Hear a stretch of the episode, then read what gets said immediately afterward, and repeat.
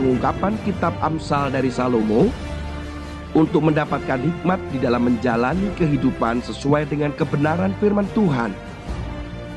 Dibawakan oleh Tony Nardiwiono. Selamat mendengarkan.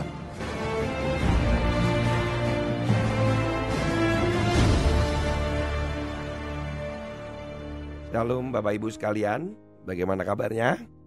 Haleluya.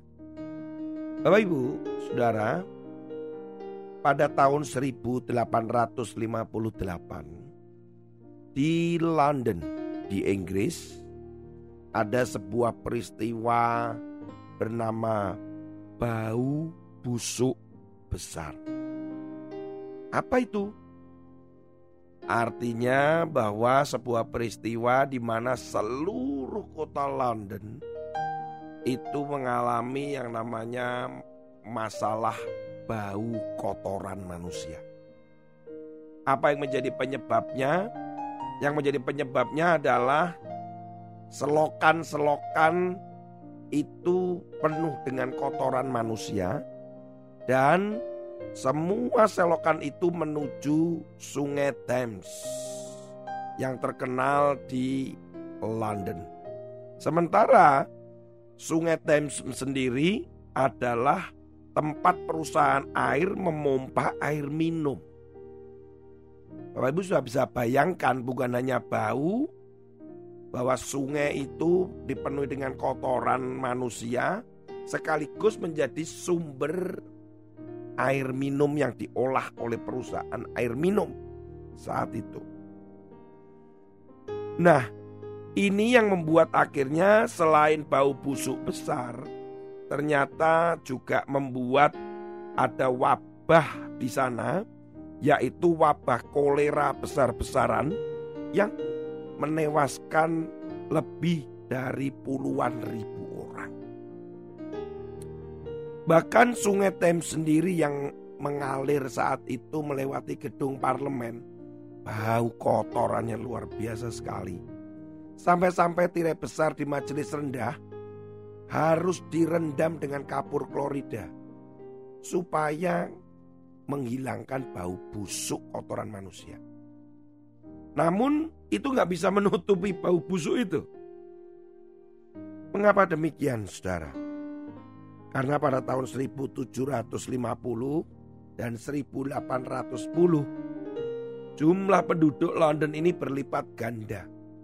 Dari 750 ribu orang menjadi satu setengah juta orang. Hampir dua kali lipat dalam waktu 60 tahun.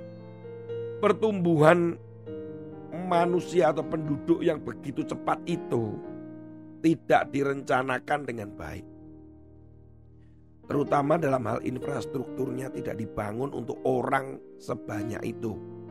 Orang jadi tidur di mana saja. Kemudian kala itu tidak ada selokan. Tetapi setiap rumah mempunyai lubang jamban atau kloset. Dengan begitu artinya ada 200 ribu lubang jamban di seluruh London.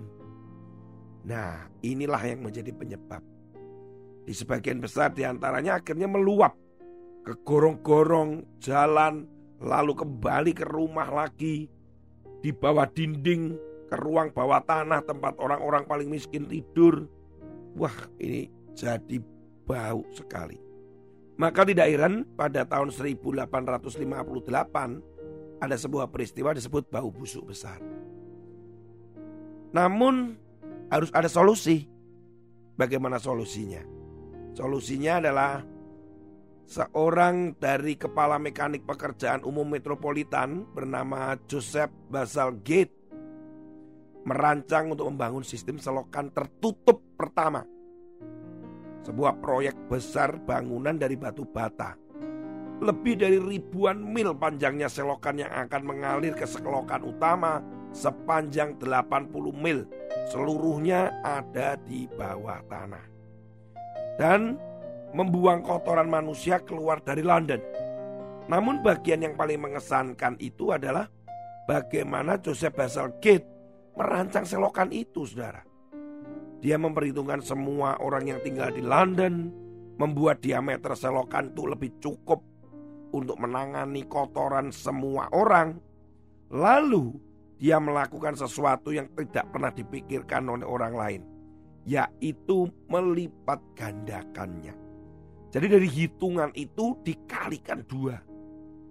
Dan saat itu akhirnya berhasil dan sampai hari ini bahkan kurang lebih di tahun 1960-an yang lalu ketika terjadi pembangunan besar-besaran di London ternyata gorong-gorong atau selokan itu tetap bisa menampung kotoran manusia dibuang jauh dari London sampai hari ini. Saudara, kayaknya pinter sekali ya untuk merancang, untuk menyiapkan segala sesuatu. Demikian pula Allah kita. Ketika dia menciptakan dunia ini, ketika menciptakan saudara, menciptakan alam semesta, itu semua dirancangkan dengan baik. Dengan pengertian-pengertian yang luar biasa sekali bahwa terjadi proses sistem semuanya begitu rapi. Matahari menjadi pusat tata surya Bima Sakti galaksinya. Demikian pula binatang-binatang yang hidup hanya di air, di darat, ada yang amfibi. Kemudian bagaimana terjadinya siang dan malam, terjadinya pasang surutnya air laut. Bagaimana tubuh kita sendiri ajaib dirancangkan dengan pengertian oleh Allah ketika sakit atau luka bisa menyembuhkan sendiri dengan proses yang terjadi di dalam plasma atau butir darah merah kita. Ketika kita melihat dengan lensa mata yang luar biasa, itu merupakan kehebatan lain lagi. Kemampuan otak kita, bagaimana program yang ada dalam sistem tubuh kita, semuanya ajaib dirancangkan begitu detail. Begitu detail. Firman Tuhan katakan di dalam Amsal pasal yang ke 8 ayat 22 mulai. Tuhan telah menciptakan aku sebagai permulaan pekerjaannya, sebagai perbuatannya yang pertama-tama dahulu kala. Sudah pada zaman purba kala aku dibentuk, pada mula pertama sebelum bumi ada. Sebelum air samudera raya ada aku telah lahir. Sebelum ada sumber-sumber yang syarat dengan air. Sebelum gunung-gunung tertanam dan lebih dahulu daripada bukit-bukit aku telah lahir. Sebelum ia membuat bumi dengan padang-padangnya atau debu dataran yang pertama. Ketika ia mempersiapkan langit, aku ada di sana. Ketika ia menggaris kaki langit pada permukaan air samudra raya. Ketika ia menetapkan awan-awan di atas dan mata air samudra raya meluap dengan deras, ketika ia menentukan batas kepada laut, supaya air jangan melanggar titahnya. Dan ketika ia menetapkan dasar-dasar bumi, aku ada sertanya sebagai anak kesayangannya. Setiap hari aku menjadi kesenangannya dan senantiasa bermain-main di hadapannya.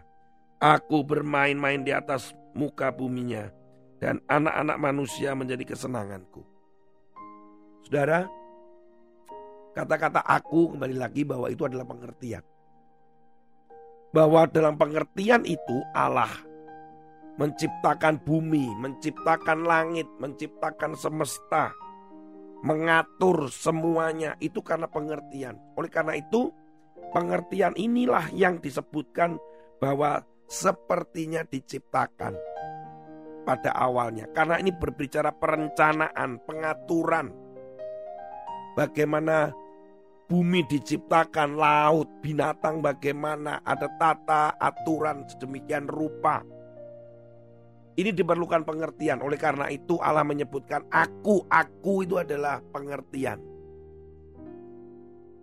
Saudara, hati-hati dengan ayat-ayat yang tadi saya bacakan.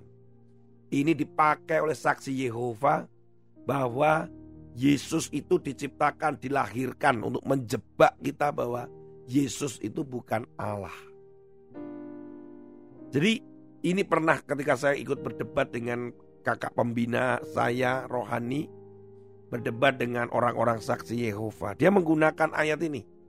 Dia ingin membuktikan bahwa Yesus itu dilahirkan atau diciptakan.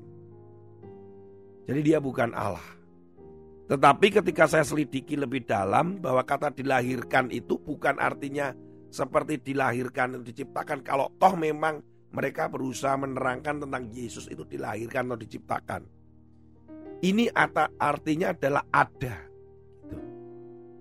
Jadi kata-kata atau kalimat di sini bukan menunjuk pada Yesus. Ini menunjuk pada pengertian saudara. Jadi Allah itu menciptakan segala sesuatu itu dengan perencanaan yang sempurna. Dengan pengertian disiapkan segala sesuatunya. Apa yang kita pelajari?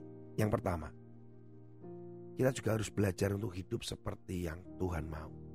Merencanakan secara detail apa saja yang kita akan kerjakan dengan menggunakan pertimbangan-pertimbangan firman Tuhan.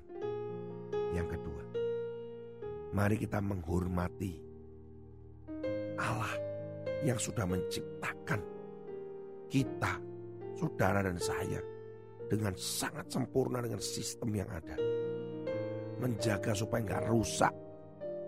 Ketika saudara merokok itu merusak tubuhmu Ketika saudara tato merusak kulitmu, makan pun yang tidak teratur bisa merusak metabolisme tubuh. Banyak cara ternyata manusia itu merusak dirinya sendiri. Belum lagi merusak alam. Merusak lingkungan. Saudara, mari kita menghargai. Tuhan menciptakan dengan hatinya. Dengan persiapan yang sempurna. Merancangkan dengan sempurna kita menghargai ciptaannya. Dua hal ini, karena kita belajar untuk merancangkan segala sesuatu dengan baik. Seperti yang Tuhan juga pernah lakukan. Yang kedua, mari kita menghormati, menjaga semua ciptaannya yang sudah dirancang dengan sempurna ini. Tuhan Yesus memberkati saudara. Sampai ketemu pada episode yang lain. Nikmati keindahan, kesempurnaan ciptaan Tuhan. Haleluya. Amin.